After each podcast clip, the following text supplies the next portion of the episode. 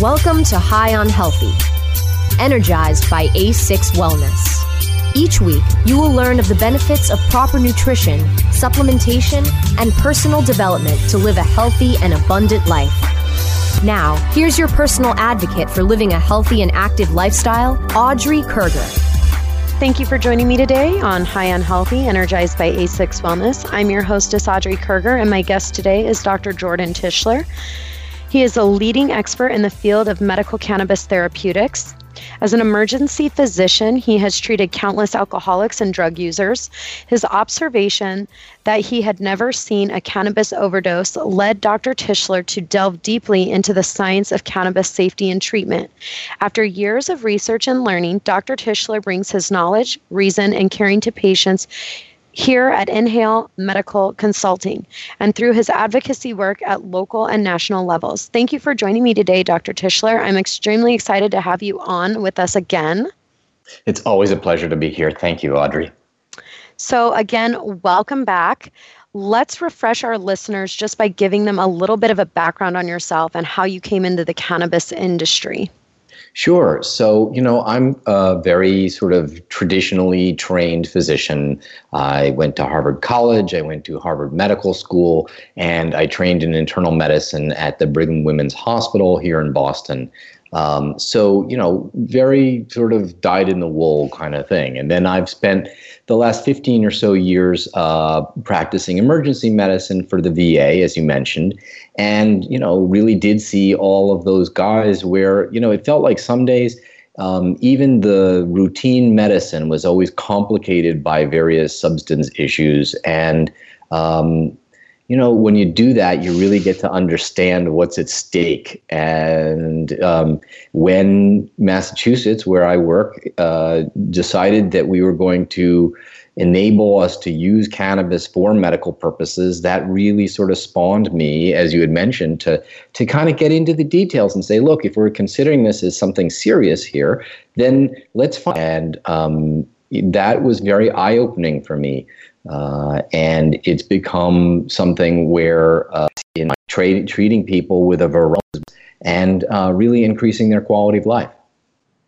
Well, it sounds like you have definitely taken one side of the medical community and started focusing on another side and looking at how we can combine both individuals find op- absolutely fantastic. Now, on the when we had you with the, about chronic issues, pain, and mental is living a life that is consuming cannabis for optimal health. This time, I would really like to focus on the opioid epidemic. It's all over the news these days. Almost every time you turn on the TV, you're seeing some sort of commercial, or now you're hearing, you know, the opioid epidemic is so large. Can you really tell us how big this opioid problem in the U.S. is? Well, excuse me. It's um it's a very big problem. Um, you know, the current statistics look like there are more deaths from opioids, both of a prescription and uh, street nature, um, than there are things like automobile deaths or um, handgun deaths, uh, both of which are obviously major problems in their own right. Um, so I think that this is something that we really need to be able to address. On the other hand, and I certainly don't in any way, shape, or form mean to make light of the opioid epidemic, one of the things that I found very interesting is that before we started to talk about the opioid epidemic, we were talking about an obesity epidemic. And somehow the obesity epidemic has not gone away, uh, and uh, but it's been eclipsed by this national concern with the opioid epidemic. And where this is relevant to our discussion today, uh, is insofar as much of the products that are out there for treating patients really kind of overlook the fact that are whole organisms and really we need to think about them in the context of their greater healthcare needs and goals and um, so, you know, what I often say is, you know, take two brownies and call me in the morning isn't practicing good medicine.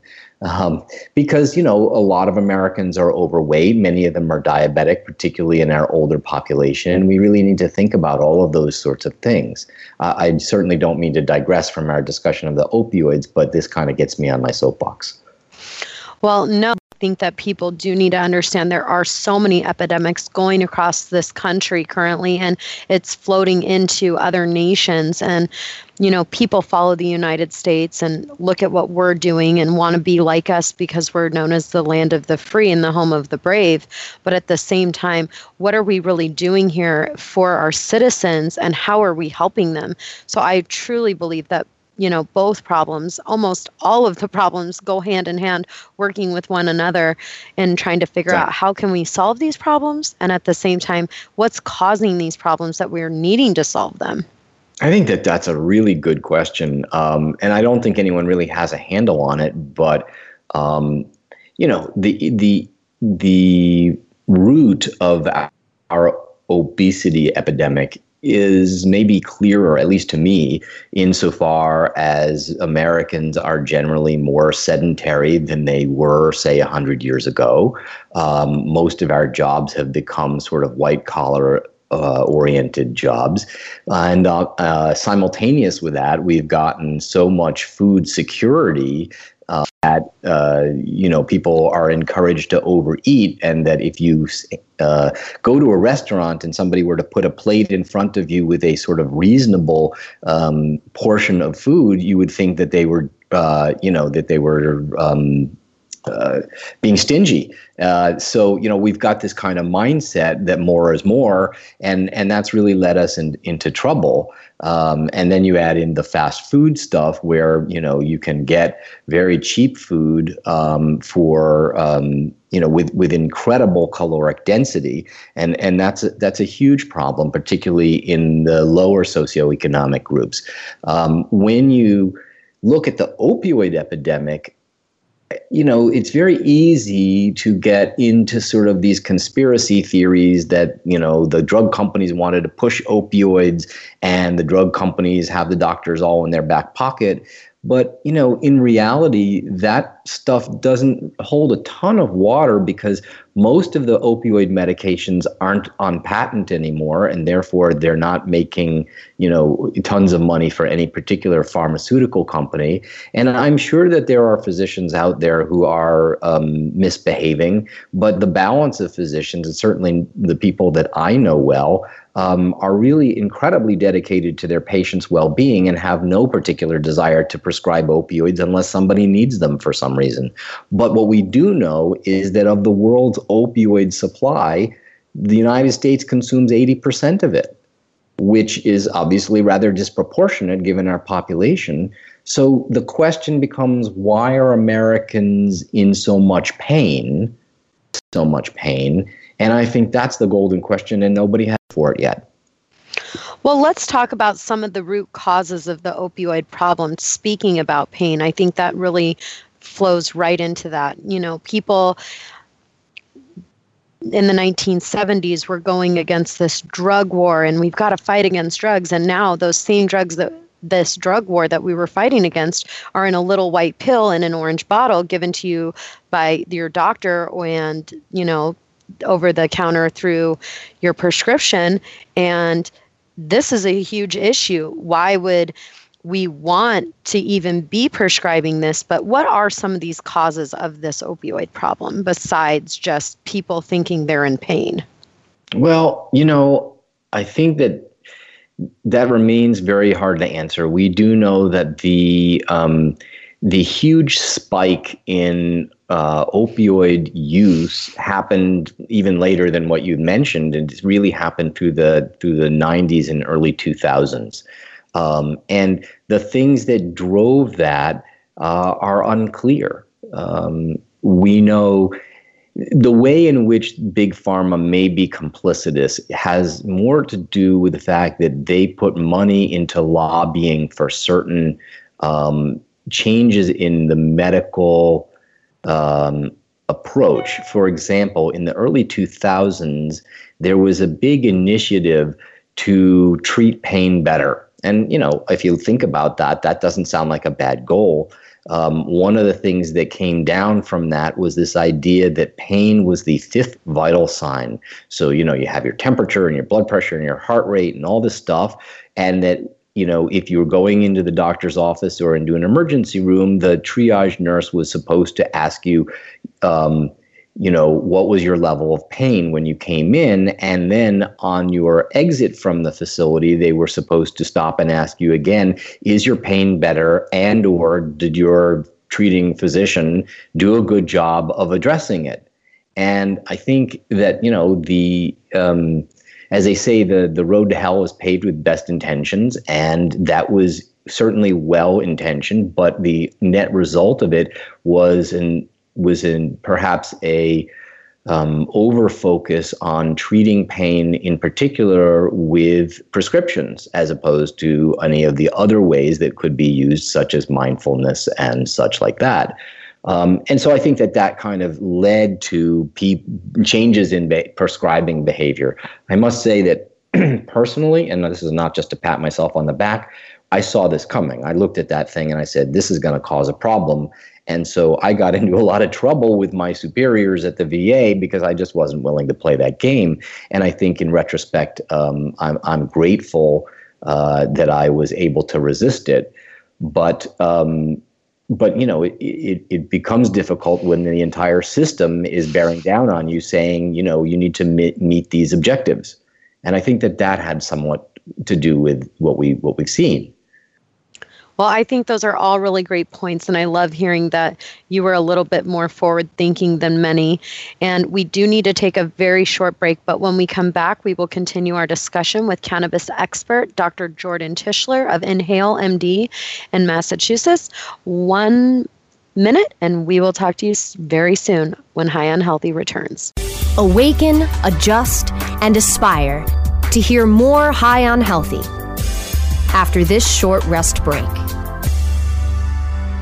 Introducing 420 Cloud, ignited by MSIG, one of the fastest growing social apps around. The only app you'll need for all things cannabis. Find the latest cannabis news, videos, and stories, ranging from business and tech to sports and medicine. Start your career in cannabis by seeking, identifying, and applying for jobs through our expansive listings. For businesses, 420cloud.com features a full scale cross channel network, monetizing high traffic for big data conversion and analytics. Download 420 Cloud now from the iTunes Store or Google Play. MSIG.com is a publicly listed listed company on the OTC, symbol MCIG.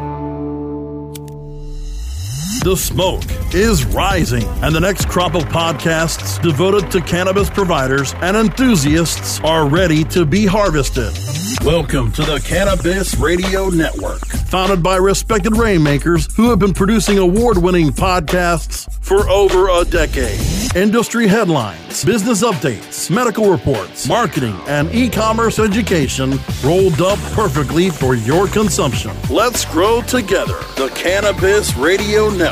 CannabisRadio.com. Cannabis concentrates have been around for hundreds of centuries. In 19th century America, extracts mixed with other herbs were sold as a miracle cure. Now, Apex Supercritical has elevated the science of extraction into the 21st century. Apex Supercritical is the leader in CO2 extraction, which is the cleanest, safest, and purest way to extract plant oils. ROI in as little as three weeks. Our cost effective systems are fully automated with an industry leading three year warranty. And if we don't have your system in stock, we can build one in as little as four weeks, bringing CO2 extraction to the masses. Learn more at apexsupercritical.com. Four week build excludes high production systems. Let's get back to getting high on healthy, energized by A6 Wellness, only on cannabisradio.com. Welcome back. My guest today is Dr. Tishler who graduated from both Harvard College and then Harvard Medical School, affectionately known together as Preparation H, trained in internal medicine at the esteemed Brigham and Women's Hospital and has spent many years working with the underserved, particularly our veterans. Dr. Tishler is also a parallel entrepreneur working for patients' well being in the corporate space, helping to elevate dosing and safety profiles of medication, and helping to establish best practices for bringing new cannabis products to the market. Now, we were just chatting about why we have this huge opioid problem. And Dr. Tishler, I'd now like to ask what are some of the risks associated with opioid use?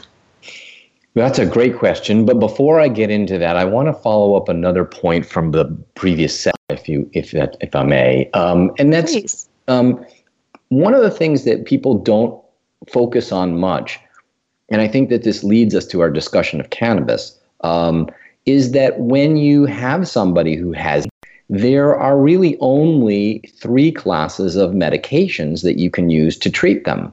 Uh, there's Tylenol, which lives in a class by itself, and sometimes that works and sometimes it doesn't. Um, and then there is a class called the nonsteroidal anti-inflammatory medications, and that includes things like Advil, ibuprofen, Aleve, that sort of thing. And those things work pretty well, but not everybody can take them because they may have stomach ulcer problems or kidney problems or something like that. Um, and in fact, sometimes they work well, but not well enough for whatever the pain is. And after those two categories, there's opiates, and that's really what we got. So um, if you have any reason that you can't take one or both of those two other categories, then opiates are it. And um, that in and of itself presents a problem. And you know, one of the things that I wish the federal government were doing more of is saying, look, we have an opiate problem. Instead of beating up on the doctors, let's go find some new novel medications that can help the problem. Enter cannabis, right? Um, cannabis presents, excuse me, a completely novel, very safe approach to treatment of pain. But before we get into that, let me go back to your question, which is what are the risks of using opiates? Well, there really are kind of two primary risks, and I don't think that this will surprise anybody. The first risk is that the opiates themselves can kill you. If you take too much of them, they depress your breathing and your heart rate, and ultimately, if that's if there's enough of them, uh, that that's lights out, right? Um, and then the second issue, which is connected to the first, is that they can be habit forming. Um, and you know, there's been a lot of discussion about are they habit forming and uh, over what period of time and um, what sort of dose and uh, and you know there was some discussion uh, you know 10 15 years ago that that yes, they're habit forming if you're misusing them, but if you're using them appropriately for pain control, then they're not habit forming. And we've learned that that's not true, that they're habit forming whether you're behaving or not behaving. Um, that, you know, the chemistry is such that you, they're just um, uh, habit forming. And you know what we've also learned over this period of time is that they can be habit forming over a fairly short period of use, meaning you know you're safe sort of at three days of use. At seven days of use, you know you're probably okay. But beyond a week, you know, then you're already starting to get into the area where there might be a problem. I'm certainly not saying that if you need them all the time that you're gonna have a problem. Uh, I'm not saying that if you use them for 10 days or 14 days you're gonna have a problem. But the risks go up, and you know what we know is that about 25% of people it's for chronic pain um, will develop that kind of a dependence on them. Uh, so the other thing that happens once a dependence has developed is that there's a tolerance. And so the doses needed to be effective, um, either for treatment of pain or for prevention of the withdrawal, then escalate. So now you have somebody who's using more time. The risk of the first part of the point is specifically related to how much you use, milligram for milligram. So less is better and more is worse. So we get into this kind of a snowball effect that we really need to um, be aware of and try to pull out of before you know the plane dives into the deck. Well, it's such a sad story to hear that the only three ways that we have to currently treat pain is Tylenol, Advil, and opioids. Yeah, when well. there's so many other ways to look at your life and eat healthier and stop consuming so many bad products. Um, you know, with ha- having a health coaching background, it's just so prevalent to so many individuals that I've personally worked with who talk about having pain. And when we cut out coffee and we cut out soda and we cut out fast food and we get them eating more um, raw earth vegetables, fruits, whole grains, a lot of their pain just starts to normally dissipate. And it's very sad that our medical professionals are really not even trained to teach people about what they put in their mouth is really what their body is, and that there are more treatments than just these three. But let's talk about another Mother Nature plant, cannabis. Is cannabis and can cannabis be helpful for treating pain? Oh, undoubtedly. Um, I mean, you know, the, you have uh, um, clearly heard the refrain, we need more research. And um, you'll hear that often from physicians and more often even from the politicians. Uh, and I think that there's that's inarguable, right? I mean, we could never turn down more research, but the real question becomes do we have enough data at this point to be able to make responsible decisions about care and policy? Um, now knowing that as we acquire more information, we'll refine those? And I think the answer there is very clearly yes. I thought that several years ago when I started doing this kind of medicine, but the big kicker this year in 2017 was the report from the National Academy of Science, Engineering, and Medicine, which looked at the use of cannabis and the data that we have for it across a range of um, illnesses or conditions that it can be treated and pain was top of that list. And ultimately, their conclusion was that for the treatment of pain, cannabis is sort of had there's incontrovertible evidence. So, uh, you know, I, I think that that that discussion um, should be probably not is but should be done the answer is yes and certainly in my practice i find it to be very successful it's not 100%. Nothing's perfect, right? And it doesn't always mean that we can stop all the opioids. Um, in fact, when I approach pe- patients' treatment of pain, I don't stop their opioids. Um, what I do is I treat their pain with cannabis. And what I find is that over time, if the goal is reach for the cannabis first rather than reaching for the opioid first, the, the opioids just sort of become less and less relevant and oftentimes completely irrelevant and it, they naturally go away. Well, speaking about using cannabis in addition to opioids, is it actually safe to be consuming opioids and cannabis in addition to one another?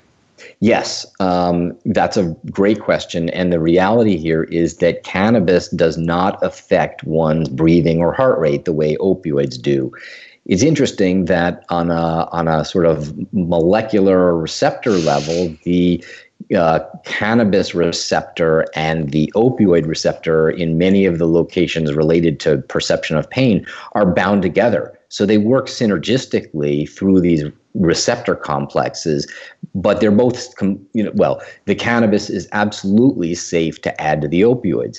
The other thing that's really interesting is that we have studies now that show that when you add cannabis to the opioids, you can reduce the opioid dose to about 20% of what it was. So if you were taking 100 milligrams, you're likely only going to need 20 milligrams. That's a huge reduction, particularly going back to the statement I made earlier, which is that your risk from the opioids is proportionate to how much you're taking.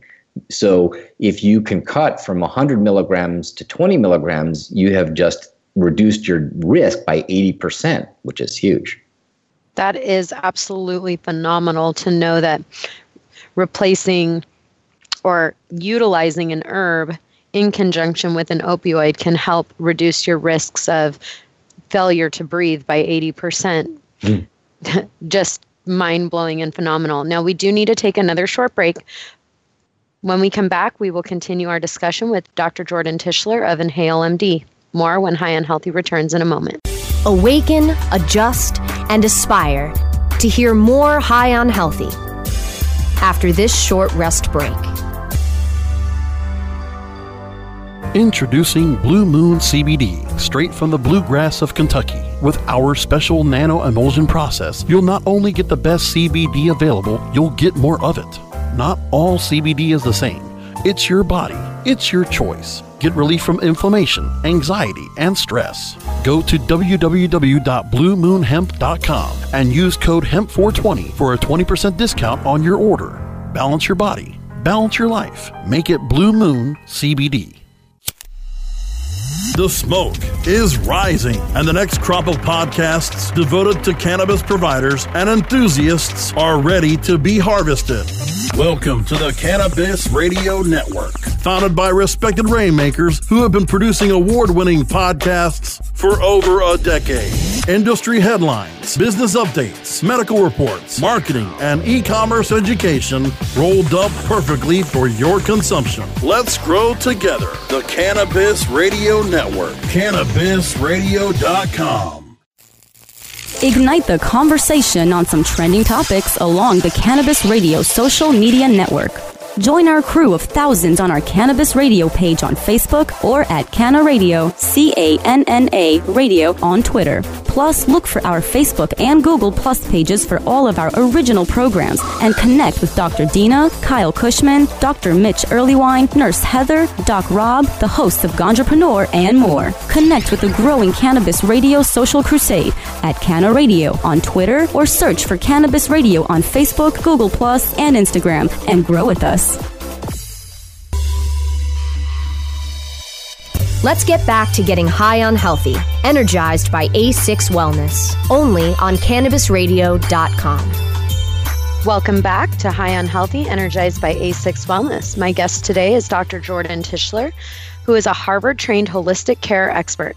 As a leading expert on cannabis therapeutics, Dr. Tishler implores Western medicine and cannabis care to treat a wide array of illnesses. He is additionally focused on stress management, insomnia, and human sexuality. The intersection of cannabis medicine and sexuality is a particular area of expertise for Dr. Tishler. After years of research and learning, Dr. Tishler is an accomplished author, teacher, nationally sought after speaker, and tireless patient advocate, and caring and dedicated physician. As Dr. Tishler will work with you and your care team to manage your illness or improve your well being and quality of life. Now, we were just talking about using cannabinoids and cannabis and medical marijuana along with the opioids that may be prescribed by your medical practitioner and how the safe combination is actually helping reduce the opioid usage. Now, what data do we have for use of cannabis for those who are in this situation? Well, um, as I mentioned, I think that at this point we've got reams of data, and uh, the data is very um, you know, at this point, I think the conclusion is there. So using cannabis uh, either in place of or in addition to the opioids for pain control, I think is a is a, a brilliant way of approaching the problem and and decreasing the risk associated with opioid use. And how do you approach treating patients with pain or addiction with cannabis? How does that work for you in your practice?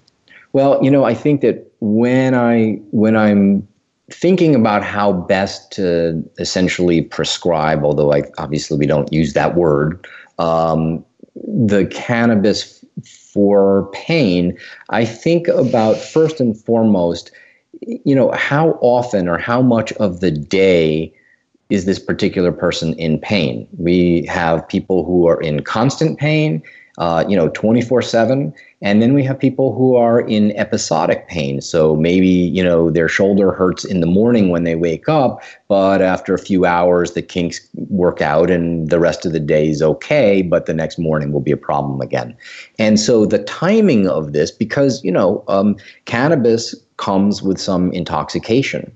Um, and the intoxication, because it comes from THC and because THC is um, part of what causes the pain relief, there's this, you know, uh, it they're they're connected, right? It's the same molecule, so you can't kind of get away from this issue, and you have to really address it head on as an uh, as a side effect, and for many patients, an unwelcome side effect, even if the intoxication or the high is generally pleasant. Um, compared, for example, to what you might get on Percocet, the the reality here is that if you're um, a lawyer and you need to get up and go to work that morning, it may be very difficult to tolerate that sort of side effect. So we need to really think carefully and constructively about how much time uh, the patient is in pain, and you have to think carefully about other lifestyle aspects so that you're not prescribing something that would work only if they stay home all day. But frankly, that's not who they are, and you would be interrupting their productivity and their quality of life with the medicine. Um, once I've sort of sorted through that a little bit, um, you know the the folks with the episodic discomfort do really well with inhaled cannabis because it's got quick onset, um, it's very effective, but it also has sort of a modest duration of that intoxication phase, meaning, you know, three or four hours, and you're kind of back to being productive if you were unproductive because of that intoxication. Um, the people who are sort of in 24 7 pain, I think, you know, look, if they're in a position where being a little bit buzzed all the time is better than how they are now, then that's the right approach. And in those cases, I think much more about oral stuff, you know, also known as edibles, um, where you know the time to onset is delayed uh, relative to inhalation, but uh, once it kicks in, it has a longer duration, and so that you can give it kind of around the clock, so you don't kind of get behind um, but you've got a constant level. And that in the opiate treatment world, um, we tend to think in terms of two types of opiates. Um, there's sort of uh, long acting opiates, something like an MS Contin, which gives you sort of long baseline coverage. And then there's something like uh, a Percocet or a morphine, which are kind of more immediate action me- medicines. And oftentimes we end up giving a combination of both of those. You give the long acting stuff to kind of take care of the baseline pain and then you use hopefully fairly little of this immediate release stuff to cover things when uh, it breaks through like you know you had to get up and go to the supermarket or something and now your back is hurting again. Um, and i tend to think of the same the same kind of a rubric with cannabis substituting the oral stuff for the long acting form and the inhaled stuff for the short acting form. So for many patients that combination works really well and kind of covers the territory well, that sounds like you definitely have a great treatment plan with your patients, and we are running out of time. But I mm. did want to throw in one last question you're talking about some of these patients who are active and maybe they have short term pain or maybe they have long term pain. I know many people who have fibromyalgia or type 1 or type 2 diabetes who deal with neuropathy pain all day long. Are you utilizing non psychoactive whole plant um, CBD rich products for the people that are needing to go to work and be clear headed still need that micro dose of THC, but also can't really have that intoxication factor due to their employment situation. Are you utilizing those types of products as well? Well, we uh, the answer to that is is kind of complicated, but the the short of it is that when uh, when it suits the situation, absolutely. Um, the biggest problem is that the studies that show that CBD is useful for pain in particular tend to suggest that we need extraordinarily high doses of CBD, and that that's sort of out of the financial reach of most of my patients at this point. Um, so there's a bit of a push pull there between what might be of uh, helpful uh, if we can access it versus what we have access to. Well, I really appreciate your time today. How can our listeners work with you and get a hold of you and your team? Oh, um, anybody who's interested should uh, go to my website, which is inhalemd.com and from there you can get our phone number and or you can fill out a web form which comes pretty much right to my desk. And uh, we would love to hear from you. If you have questions we're happy to help. And if you're looking for some more long-term or in-depth guidance we do online consultations. And um, you know we'd love to hear from you. Well, we truly appreciate all of the information you shared today. We have to wrap it up. So, to continue this discussion, visit a6wellness.com Download episodes by going to cannabisradio.com or subscribing to the show on iTunes, Stitcher, and iHeartRadio. You can also follow the show on social media by searching A6 Wellness. We can't forget to give a tremendous thank you to our guest today, Dr. Jordan Tishler. It was amazing and wonderful chatting with you and learning again so much. And lastly, thank you to my producer, George, for another great show. Until then, awaken, adjust, aspire, affirm, action. A6 Wellness.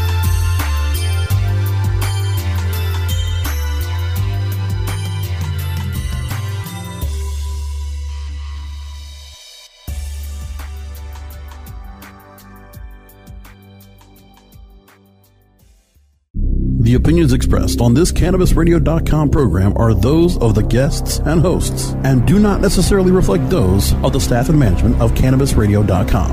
Any rebroadcast or redistribution without proper consent of CannabisRadio.com is prohibited.